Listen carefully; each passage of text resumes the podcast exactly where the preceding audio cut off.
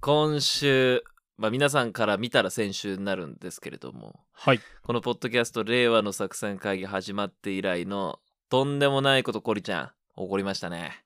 いやー、びっくりした。嬉しかったけど。うん。いやー皆さんシャープ44の配信であの僕が持ってきました登録してで申し込むと勝手に休日にやるアクティビティをもう決めてくれるサービス休日ハックまあこれご紹介したじゃないですかはい。えーするとですね、まあ、我々のあのメールボックスにちょっと見慣れない名前の方からこんなメッセージが来てました。えーいきなりのメール申し訳ございません。ラジオを聞かせていただきましたと。で、僕最初このメール見た時に、なんだなんだと、セールスかと。謎の営業かななんてちょっと思っちゃったんですけれども、はい。えーよく読むとですね私たちが伝えたい思いを番組の中で余すことなく伝えていただき感動しましたうん。株式会社休日ハック代表取締役社長田中和樹となんと休日ハック田中社長からメッセージいただきましたいやーまさかの社長が聞いてくれたということで発信してみるもんだね。すごいですね、うんちょっと震え震えましたね最初あのお叱りのメールかなと思ったんですけどねなんかね、ちょっとドキッとするよね。知らない。 ドキッとするいつものね、皆さんがやっぱさ、多いからさ。そう茶化してんじゃねえぞお前らみたいなそういうメールかと思ったんですけれども、本当にあのなんかそのまあ僕らのプレゼンがどうもね、えー休日ハック的にも正解だったようで、えーすごいまあありがとうございますっていうまあメッセージもいただきのであの僕らがほらちょっとこう流行語大賞いけんじゃねえの選択疲れ選択肢が多いから疲れちゃうって選択疲れはいはい。あの田中社長あのフレーズも、まあ、私たちは決断疲れと呼んでますがなんか選択疲れの方がしっくりくるんでいただいてもいいですかなんていうねちょっとメッセージもいただきましてうん。まあ使用料は10万円でいかがでしょうか社長使っていただきたいなと思いますけど 高えな。いやでもあのその他ちょっと僕の方でもメールやり取りさせてもらったんだけど、まあ、社長もそのなんか社会人なりたての頃に、まあ、休日無駄しちゃったりとかあと飲みに行くところも同じお店みたいな感じでもうまさに僕らと同じような状況だったとでその他にもなんかいろんなこう熱い思いがああるこの日この人あるなと思ったんでえーっとこれじゃあれですね今度はもう直接ズームかなんかつないでインタビューですかねあー、聞きたい。あのー今おいくつなんだっけいや多分ねその見た感じ多分30前後俺らと同じぐらいの世代な感じはするよねそう文面から察するにねだから企業の話とかさ、なんかこれから企んでることとかいろいろ聞きたいよね。そうそうそうそうなんかその社長もこれからもいいろんなことサービス展開してきますよみたいなね書いてくれてましたしねそのうちスパイラルみたいに俺たち引き抜かれるかもしれないし さ。引き抜くも何もはね別に俺らそのどっかに所属してるわけでもないからあね、そうだ。 ただの採用だよね 採用外部取締役になるかもしれない 何を取り締まんだ確かに外部取締役あモニターとしてねそうだねモニターとしてねあのただ感想を言うっていうね実験台としてねとんでもないアクティビティをねやらせてもらいたいよねうんやってもらいたいそうだよね。コリちゃん、あの、なんか、馬の世話みたいな、そういうアクティビティね。社長これは入れない方がいいと思いますさすがにあ の冒険しすぎですとか 社長、ちょっとこの缶詰工場はこれアクティビティじゃなくて労働です、みたいなね。社長ティッシュ配りの気持ちは別に僕たち知りたくないんですよみたいなまあまあ、あの、本当にこの配信が46回目なんですけれども、まあ、なんかこう、届くところには届いて嬉しいなっていうことと、あとまあ、その何が嬉しいかっていうともちろんその休日ハックの人が聞いてくれた自分たちがまあ取り上げたそのサービス実際にやってる方が聞いてくれたでしかもまあそれが社長だったっていうのも嬉しいんですけど多分ですねあの僕ら SNS でツイートするときに休日ハックって名前出してないじゃないですか。あそうだねそうなんであのこれ聞いたリスナーの方がですね休日ハック面白そうですねみたいな引用リツイートして多分そっから飛んできてくれたんですよ。それで英語させてくれてそうそうそうそう。ってことだよねあこの番組で取り上げたんだっていうのがわ社長に伝わってっていう面白いねうんそうだからなんかまあ僕らからもちろんダイレクトに届くのも嬉しいんだけどこうなんか間にねリスナーのみんながいてで拡散してくれたっていうことに関しては結構嬉しいですよねそれはそれでうん嬉しい嬉しいいや本当にみんなよくやったって感じですよねそそうだな。よくぞやってくれたぞと。だから、毎回ジャスティン・ビーバーって言葉入れとくか。英語でね。英語で。 で、あの、こ、こっから面白いですよね。ここであの、途端に俺ら味を占めて露骨に企業を狙い出したら笑うよね。確かにね。リスナーたち使ってあの企業アカウントにリプライさせてね露骨に媚びを売り出すっていういや本当にまあまあでもあのねちょっとこうポッドキャストがつながった縁ということでまあ機会があればなんですけれどもちょっとまあ休日ハックの田中社長にも出てもらってなんか今んとこうちの番組50回近くやってるけどこの本編に関してはまだゲストいないですもんねああ、いない。まだね。もうずっとコリちゃんはねゲスト呼びたい呼びたいは言ってたんで呼びたい。やっぱ違う業界の人の話面白いからね。そうね、そうね。同世代、多分同世代であろう社長と、まあちょっといろんな話を聞いてもらいたいですね。うん。ということなんで、今週その、まあ今週というかこの配信46回にして割となんか嬉しいなというか、なんかまあちょっとやりがいを感じることがありましたんで、いろいろとあのいつも日々拡散してくれてるリスナーの皆さんありがとうございました。はい。まさかあの皆さんのお力でこんなことになるとはっていうところもあったんで、まあ、引き続き皆様、 えー、拡散の方もよろしくお願いします。お願いします。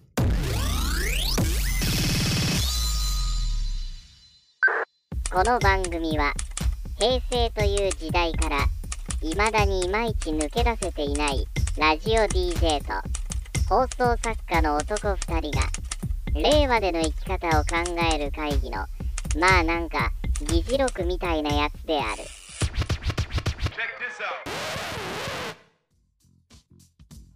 ということで、令和の作戦会議 DJ の俊一郎と、放送作家のコリちゃんです。お願いします。よろしくお願いします。全国の社長の皆さん、聞いてますかこの番組はですね、我々が一個一個議題を持ってきて、ああでもね、こうでもね、いう番組でございますが、46回目、どっちからいきますかはい、じゃあ僕からいきます。はい、コリちゃんお願いします。今週は、えー週刊ポスト2020年10月2日号。うん。日本経済大激変終電繰り上げで泣く人笑う人というのを持ってきましたで、まあ、終電繰り上げ。さては JR とか狙い始めました、ゴリちゃ ん。狙ってないですねあの DR から誰から来るんですか DR のツイッターからメールそう我々の 終電繰り上げの思いを汲み取っていただいてありがとうございます。狙ってんだ、さては。いやーこれがもうね昨日今日すごい話題ですよね、なんかね、話題になってるよね。えー今 NHK のホームページにもアクセスが集中してるみたいなんですけど、うん。えー JR 東日本が21日に発表した首都圏を走る17路線の終電の繰り上げこれが今ねすごいことになってるんですよそう、俺もニュースで見たわ。これ山手線では最大20分程度中央線快速で最大30分程度1日あたりの影響人数は2万人に上るとあー、まあ、2万、そっか、2万人か。そうこれ少ないと思うよねやっぱね今コロナの影響とかで、うんまあ、遅い時間にね電車乗る人ってすごい減ってんだって東海道線とか山手線は去年と比べて60%以上減ってんだって午前0時台午後11時台あー、まあ、そうだよな。外出や飲み会をみんな控えてるとで、えーまあこれでポストの記事に行くんですけれども終電繰り上げでまず泣く人、えーそれはですねやっぱ都心とかのカラオケとかバーとかスナックあー。この経済ジャーナリストの福田さんによるとそういった業態のところはもう終電までの1時間だけっていうねはいはいはい。こういう遊び方が一気に減るんじゃないかとあー、なるほど。いわゆる二次会需要ってやつですね30分ぐらい繰り上げられるとちょっときついかじゃあ帰るだなじゃあ帰るっていうだからまあ歌舞伎町を含め銀座とかねのバーとかスナックはちょっと厳しいんじゃないかとあーはいはいはで逆に、えー笑う人というか忙しくなるんじゃないかって業界が、うん埼玉のいやまあ俊一郎君の住んでる千葉などのベッドタウンの飲み屋といあ逆にサラリーマンたちがちょっと飲みに足らないから家の近くでもう一杯とーあーなるほどね家の近くのちょい飲みが流行るんじゃないかとねこう見てるわけですよそう解散して最寄りの駅に着いたもののちょっと飲み足りねえなとそう家で飲むのもあれだしなみたいな需要かそうそうだからあの行きつけの店地元の近くの行きつけの店は、まあ、かなりあのチャンスではないかとあとは娯楽、えー映画館はもう都心のレートショーはどんどん減ってくんじゃないかとそうかもう終電に間に合わなうい、んまあ、レートショーというか22時台とかねもう遅い時間のそうだね21時台もなんか怪しくなるだろうなきっとなあそうだね21そうだね CM とか含めたら2時間見てでね移動してって考えるとちょっとギリギリだよなもうなそうそうだから映画館もますます早くなってねあとはタクシーとか夜行バスとかネットカフェやカプセルホテルなどの簡易宿泊施設はプラスになるかかもともう帰れねえだったらここ泊まっちゃうかっていうねもネットカフェなんかはやべ終電逃したってやつが増えるもんねこれからねうん、まあ、人間のこのなんだろうな働く時間とか遊ぶ時間がこの電車ってまあこの鉄道大国日本のね30分で一気に変わるんじゃないかと確かにそれ思うね電車が30分繰り上げただけじゃないんだなもう経済的にいやもう日本はとんでもないからねもう鉄道でだってあのよくさ世界の鉄道の乗客数ランキングとかもう日本はいはい、ほぼ日本じゃん新宿池袋渋谷とかそう世界のトップ20にさあのロンドンとか名前がある中に西船橋がある時笑ったも んあ西船もそうなんだそうそうそういやーそうだねで最近までさちょっと面白いなと思ったのが最近まで終電って遅くした方がいいんじゃねみたいな議論もあったじゃん、あーはいはいはい、はい、日本って夜の街ナイトタイムエコノミーって言ってさ遊べるとこ少ねえじゃんって、うんだからもう24時間にしちゃえみたいな意見もあったんだけうど、んもうコロナによっても、あいやいやいややっぱりあの終電は早くみんな健康的に過ごしましょうっていうちょっとこのさ終電繰り上げで盛り上がる業界とか狙い目なところちょっと俊一郎と考えたいなと思ってさだか終電繰り上げらまずラジオとか夜23時半ぐらいのはチャンスだよね帰る時間が減るんだもんまあそうだねそうだねそこにギュッと固まってくれるのかもしんないねもしかしたらねそうそう9時台とかね、 9時台とかまあ、移動で聞いてくれる人増えるか、うん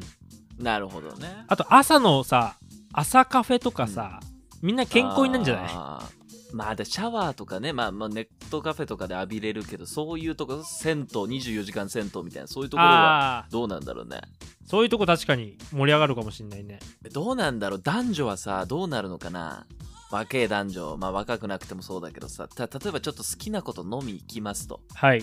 30分終電繰り上げってさどっちかだよねそのままもういやもうちょっと終電も過ぎちゃったしあホテル行かないいいってじゃいうんみたいななるほど、とかさうん、そういう作戦実は12時半は結構厳しかったのよそのなんとかしてね相手にスマホ見させないようにしてあのじね12時前後からのそのまくしたて度半端ないじゃんう、ん、いやでもさ時間はさ23時半なわけじゃん、はいか感覚として何こいつ23時半でそこんなベロンベロンで口説いてんだよってそんななし崩し的 に23時台にホテル行かねえよって思っちゃうんじゃない感覚が合わないっていうかあの体内リズムは合ってないわけねだって体内的には23時半って23普時半通だもん健康的なまださ正常な判断ができる時だよねうんだから23時半が終電だとしてじゃあちょっともう外お会計して外出てって考えるともう23時台にまくしたてないといけないわけでしょそうちょっとちょっと無理があるないやだからホストとかキャバクラの人たちも大変だと思うよあーそうだよねやっぱ24時過ぎるとなんか人間的にちょっともっと遊んじゃえって気持ちになるじゃんうんじゃあ23時台ってなーってやっぱ終電は2時3時だったら無敵だった可能性あるな終電2時3時の世界はもう朝まで遊ぶよねそうだよねもうね終電あっても逆に誰も乗んないもんなだから俺ちょっと思ったの逆に帰らせないためにはいもうボーリングとかカラオケとかもベッド用意した方がいいんじゃないかっていうか宿泊プラン用意するあー泊まれるボーリング場泊まれるカラオケ あのボーリング場のレーンの裏ねレーンの裏のスペース ねそうでもうあの15例目だけもうベッドにしてみんな雑魚寝雑魚寝かよ間違ってボールが来ちゃったりして、雑ね、魚寝かよ骨折だからサイゼリアとかもさもうか泊まれるサイゼリアとかにしてほしいんだよな泊まれるガストとかあー いや店員迷惑店員返してやれよもそううなんでサイゼリアガストはコロナなのにやってん だよ24時間いやーどうなっちゃうんでしょうこのね本当にもういよいよ電車が30分繰り上がるって本当にあの健康大国になってきたっていうかなんかでもあれだね本当にその電車に全て経済の全てを握られてる感あるな我々、ね確かに本当にそうだと思うということであのーまあ、今話題になってる終電繰り上げっていうねいやーちょっと日本の経済どうなっちゃうんだっていう記事を紹介しました、ちょっと皆さんもねちょっと考えてみたら面白いんじゃないでしょうか以上です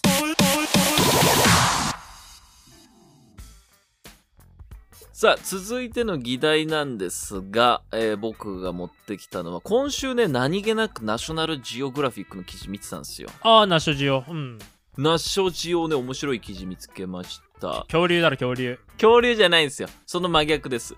宇宙飛行士に適した資質とは NASA の選考責任者に聞いたっていうインタビュー記事 でありがとう面白そういいね大好きそういうのいやー、行けるもんなら行ってみたい宇宙なんですが、なんとですね、アメリカの NASA、ねうん航空宇宙局では、今年の3月に宇宙飛行士の候補生の募集が行われたんですよ。おそうなんだ知らなかっで、今は選考の真っ只中なんですが、たはい応募人数なんと1万2000人。すっげえ。ああ世界中から世界中から1万2000人。うんすごいよね。すごい、この記事ではそんな選考の責任者のアン・ローマーさんがインタビュー受けてました。うん、でまずどんな選考なのかなってちょっと気になんない流れ、気になるえーやっぱりまずは書類選考だこれはまあまあ一般的ですよね普通の就活とかでも一緒ですよね書類選考してで次にあるのがへえって思ったのが関係者への問い合わせなんですよはいはい関係者どのレベルなのか分かんないんですけど NASA から問い合わせが来るんですよね山口浩太どんな人みたいな俺の場合 F 横に行くのかなそれともうちのバスプっていう事務所に来るのかな NASA からえー、姉貴じゃない姉貴に行くの元カノとか元カノがでもそうだねそっちの方がね俺のやっぱその資質が分かりそうだもんな一番ねでこの問い合わせをクリアして初めて一次面接に呼ばれるんですよああもううん結構あれだね頑張るね人事1万2000人で一次面接に行けるのが120人ってことなんでもう一次面接に行けるのが100分の1ですよ倍率100う倍うわすげえまあそうかそんくらいだなうん宇宙だもんその後技能試験ありますで健康診断クリアした人が二次面接で二次面接の後に1週間テスト受けたりしてそれをクリアして10人ほどの候補生になるんですよこれだけやってまだ候補生だからね狭きもんだよなでうん応募者の経歴としてどんな人がいるんですかって質問に責任者の方はまず多いのが自家用飛行機の操縦士の資格持ってる人ああパイロットそうそうそうそうまあでもそうだよね宇宙船操縦するしその重力とかね G とかに耐えないといけないもんなうんうんであと NASA としては例えば職歴どういうのをあの重視してるかっていうとストレスの多い環境の中で短時間で決断を下せる状況そういった経験をしている人を重視してんだって放送作家どう会議とかなストレス多いからないやーもっとあれなんじゃないなんかスポーツ選手とかの方が向いてんじゃないかなそうなんです具体的に言うとあの南極に行った経験があるとかうん自然の中でレスキュー活動をした経験があるとかああそういう人ですよいや確かにレスキューの人とか命に関わるからね決断がで多分チームワークも必要じゃんで中にはそのマラソン25回完走しましたって人とかあそれでいいんだそれはちょっとなんか緩いねいやそれは多分もうそのなんていうのさらにプラスアルファのあー PR ポイントでしょそうかスキューバダイビング300回経験ありとかそういう人もいてだからポへーッドキャスト50回配信じゃダメなんですかね応募はでも誰でもできるんでしょ応募は誰でもできるんで中にはあの学歴にホグワーツ魔法学校卒って書くふざけたやつもいるらしいよもうそんなこと NASA に送るやつは 本当にやばいやつ だな多分こういうやつはにっこり落とされるんだろうねで性格面で見てるのは対人スキルですよねチームワークリーダーシップフォロワーシップあとコミュニケーション能力とにかく宇宙でしかも閉ざされたストレスの多い環境の中でどうやってコミュニケーションを取るだとか見てんですってよどうですコリちゃんこの辺のスキルえそれはどうやって見てるわけテラスハウスみたいにみんなで住むのなんなの多分でもいろんな訓練をする中で見てるんじゃないあこの山口ってやつ全然意見出してねえなみたいなあこいつあれだすごい面接官の目意識してすげえ話聞いてるように見せてるけ どあのあれ長いものに巻かれてるぞっていうそうそうあれこいつ発言量多いだけで実際のアイデア何も出してないぞみたいなそうもうえ NASA の圧迫面接とか見たいよねバンバンバンって大ぎそみてえな大げさみたいなやつがいる中で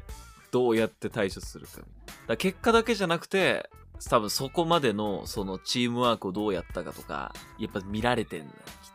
きっやだなでも意外と地味なのもあるかもね廊下にゴミが落ちてて拾うかどうかみたいなとそうく訓練生の一人がさ桜でさその人がゲロ吐いちゃってどう対処するかみたいなああそうだよそうだ意よ外とそういうとこにそうださよすぐね掃除してさ大丈夫って気遣うやつもいればさちょっと俺誰か呼んでくるわっつって逃げるやつとかね逃げるやつと かねなんかいろいろあんだよきっとで1万2000人から候補生になるだけでも大変はいじゃあ我々宇宙には行けないのか氷ちゃん諦めちゃいけませんえこれからは民間宇宙旅行の時代ですよ。あー聞いたことあるえー私、今週調べまして、うん民間宇宙旅行やってる会社、大体ね、大手は4社ありまして、まずアマゾンのジェフ・ベゾスさん、アマゾン、ねはい、はい、創業者。あの人が率いるブルーオリジン社っていう会社では、まあ、宇宙空間体験旅行を今後提供予定でですね、この宇宙体験、宇宙空間体験旅行何かっていうと、宇宙に行って帰ってくるんですよ。うん宇宙空間にビューンって行って、でその帰ってくる間に3分間無重力も体験できちゃいますよっていう旅行になってんだよねはいはいまあだから行って帰ってくるだけなんでえーっと1回のその旅行の予定金額は大手宇宙企業の中で一番安かったですえいくらだろう300万とか2000万円ですいや高えよあでも安いか焼肉2000回分とか思えば安いもんですよね2000万でもわかんないけど俺が65とか75歳になってそんだけ金あった、もういよいよってなったら行く人は結構いるかもねお金持ちは まあその頃どうなんね G に耐えられなくてそのままあの世に行きそうですけどねまあそうかぽっくり とかあでも2000万で一応宇宙に行けるって思うとね安いかまあ我々のね1000倍の年収持ってる人からしたら安いかもしれないうんそうだと思うで、イーロン・マスクでおなじみスペース X 社。はいはい有名この計画はすごいですよ。今のブルーオリジンは行って帰ってくるだけでしたけれども、なんとスペース X 社が考えてるのは10日間宇宙の旅行をしちゃいます。えー、なっげで、あの ISS 国際宇宙ステーションにも泊まれちゃいます。ーおいありがとうこれこれこれね、早ければ来年にはって言われてて、実はもうね、予約全部埋まっちゃってるんですよ。残念ながら。え GoTo トラベル 対象外当たり前か対象外なんですけど、お値段はね、5500万です。まあ、うん、もうしょうがないよ宇宙だもん5500万ドルです。ええー日本円で60億円ぐらいですね。なんだ そんなやついる のかかあでもいるんだな予約全部埋まってますから。だからメジャーリーガーとかってそのレベルでもないってことでしょ中東とかの本当にもいや、もう、だから、あれじゃない、行ったらさ、あれユニクロの柳井さんじゃないですかとか、お、前澤社長、こんにちは、みたいな。う世界を牛耳ってるやつらの旅行だよそれだ そうですよ。あーなるほどなるほどあなんとか王室とかで、その点、こう、もう本当にくしゃくしゃの1万円札で必死に貯めた60億で行く俺なんかは、もう、場違いですよね。もう話合わないと思うよね宇宙まで行ってすすげえマウンティングされるんじゃない君地球で何やってんのとか言ってあ うわお前ガガーリンの言葉を忘れた のかいやーいやですもねごいですよねすげえな60億予約全部埋まっちゃってるまあでも10日間ですからこれはなかなかすごいなので、まあ、NASA のその宇宙飛行士で宇宙に行く方法から、まあ、民間宇宙企業まで、まあ、こうやって見るとね宇宙に行くのに意外と選択肢も他にも会社いっぱいあったし選択肢がありましたしこれからあと10年20年でもっと身近にはなりそうだねあの宇宙エレベーターっていう話もあるもんねあるもんなあと火星に移住とかさそうそうそうそういやなのでまああのもしかしたら本当にあの今でいうところなんだろう石垣島にスキューバダイビングしに行くぐらいのホエールウォッチングしに行くぐらいの感覚でもしかしたら宇宙行ける時代が来るかもしれないかもねっていう、えー記事ご紹介いたしました僕たちこのポッドキャストで出会いました